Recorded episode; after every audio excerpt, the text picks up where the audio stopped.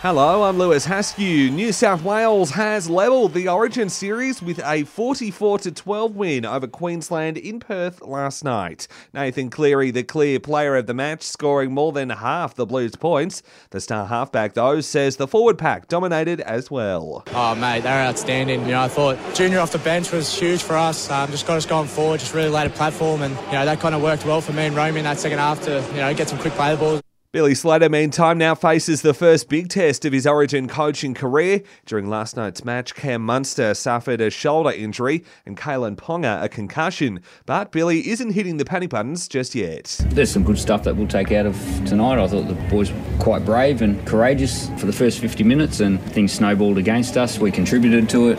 The deciding game three is in Brisbane on Wednesday, July 13.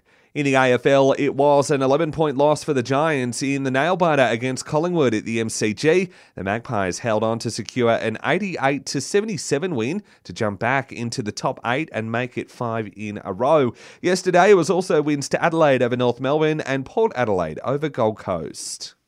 In cricket, Steve Smith has dispelled any doubts about his fitness ahead of Australia's first test against Sri Lanka.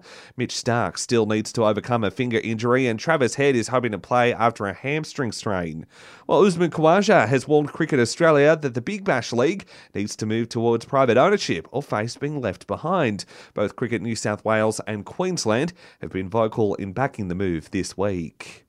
Wimbledon returns with full crowds for the first time since 2019 tonight. Thanasi Kokkinakis, John Millman, James Duckworth, and Max Purcell are all in action on day one, while Nick Kyrgios, Alex de Minaur, Jordan Thompson, and Alexei Popyrin start on Tuesday.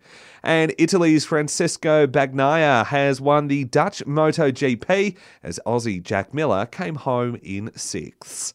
And that's the latest from the Sport Report team. Join us again tomorrow morning for your latest sports news headlines.